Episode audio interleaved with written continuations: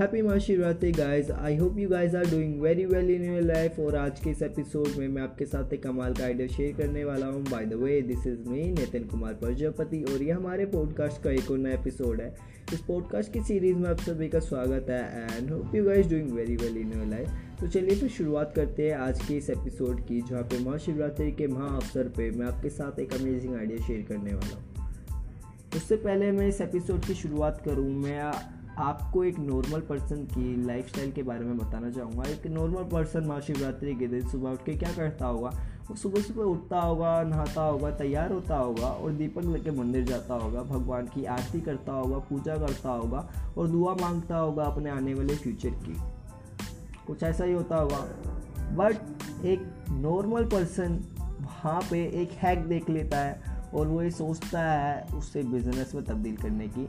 महाशिवरात्रि के दिन हम कई सारी चीज़ों पे अपना पैसा खर्च करते हैं, जैसे कि फूल हो गए, बेलपत्र हो गया फ्रूट्स हो गए। काफ़ी सारे लोग ऐसे होते हैं जो ये हैक देख लेते हैं और वो इन दिनों पे तैयार बैठे होते हैं फूल माला बेचने के लिए, बेलपत्र बेचने के लिए फ्रूट्स बेचने के लिए। अब क्या होता है, इन अवसरों पे काफ़ी सारे लोग पैसा कमा लेते हैं और इससे हमें कोई दिक्कत भी नहीं है, क्योंकि वो एक अच्छी चीज़ है। अगर आप एलिजिबल है और कमाना चाहते हैं तो आप बिल्कुल जाइए, बिल्कुल अपने जो है काम से हट के ये चीज़ें भी कर सकते हैं। तो ऐसे में एक और नॉर्मल पर्सन होता है, वो क्या देखता है? एक हैक देखता है। वो हैक ये होता है कि मंदिरों में इन दिनों पे काफ़ी सारा फूल जो है चढ़ाया जाता है और नॉर्मली आम दिनों में भी काफ़ी सारा फूल मंदिरों में इकट्ठा होता है। इन फूलों को क्या करा जाता है? मंदिर में जब इतना सारा फूल आता है तो मंदिर वाले क्या करते हैं? इन फूलों को उठा के किसी नदी में बहा देते हैं।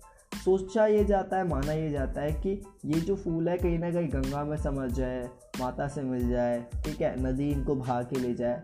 और एक ज़रिया होता है कि अपना जो कूड़ा कचरा है वो नदियों के द्वारा कहीं और भेजा जाए।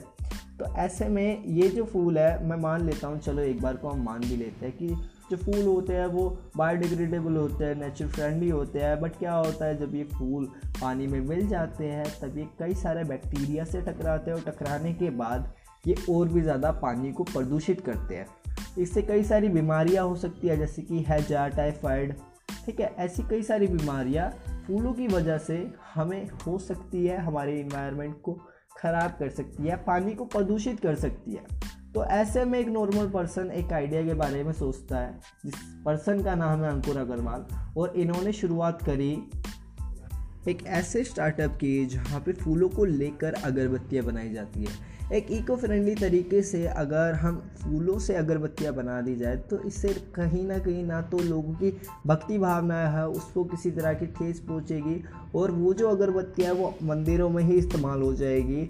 और इससे हमारे दो फ़ायदे हो सकते हैं, प्रदूषण का फ़ायदा और दूसरा जो है रीयूज़ का फ़ायदा हो सकता है, ठीक है? क्योंकि अगर अगरबत्तियों से फूलों से अगरबत्ती बना दी जाती है, अगरबत्ती जो है जलने के बाद मिट्टी में मिल जाती है तो वो जो मिट्टी का हिस्सा बन जाती है, उससे किसी तरह का प्रदूषण नहीं होगा और हमारी जो नदियाँ हैं, ख़राब होने से, प्रदूषित होने से बच जाती है। एस्टिमेट किया जाता है कई सारी ऑर्गेनाइजेशन की तरफ़ से कि इंडिया में सबसे ज़्यादा फूल जो है नदियों में बहाया जाता है, फेंक दिया जाता है। तो ये एक अपॉर्चुनिटी है, अगर कोई इसे देखना चाहे कि आप अपने लोकल एरिया में ही कितने सारे मंदिर मिल जाएँगे जहाँ पे कितना सारा फूल चढ़ाया जाता होगा। अगर आप अपने 10 किलोमीटर 5 किलोमीटर की रेंज में ही मंदिरों को सेटअप कर ले तो आपके पास फ्री का रॉ मटेरियल इतना सारा होगा, बस लेबर कॉस्टिंग लगेगी और उसके बाद अगरबत्तियों की प्राइसिंग के बारे में ये कमाल का बिज़नेस आइडिया हो सकता है और इसके ऊपर जो है अंकित अग्रवाल जैसे लोग काम कर रहे हैं। इन्हें फोर्ब्स में नाम मिला है। और ये जो आइडिया था मुझे आपके साथ शेयर करना था महाशिवरात्रि के अवसर पे। मुझे बताइएगा कि यह आइडिया ये थॉट ये एक बिज़नेस जिसको शुरुआत करा है, जो कि रिलायबल है, जो कि अभी एग्जिस्ट करता है, इसके बारे में आप क्या सोचते हैं? आपका क्या थॉट है? आपका क्या फीडबैक है? मुझे दीजिएगा। और मुझे बताइएगा कि ऐसा एपिसोड आपको और चाहिए तो मुझे बताइए और अपने थॉट शेयर कीजिए। और अगले ही किसी एपिसोड में हम ऐसे किसी थॉट के साथ मिलेंगे। तब तक के लिए bye bye and thank you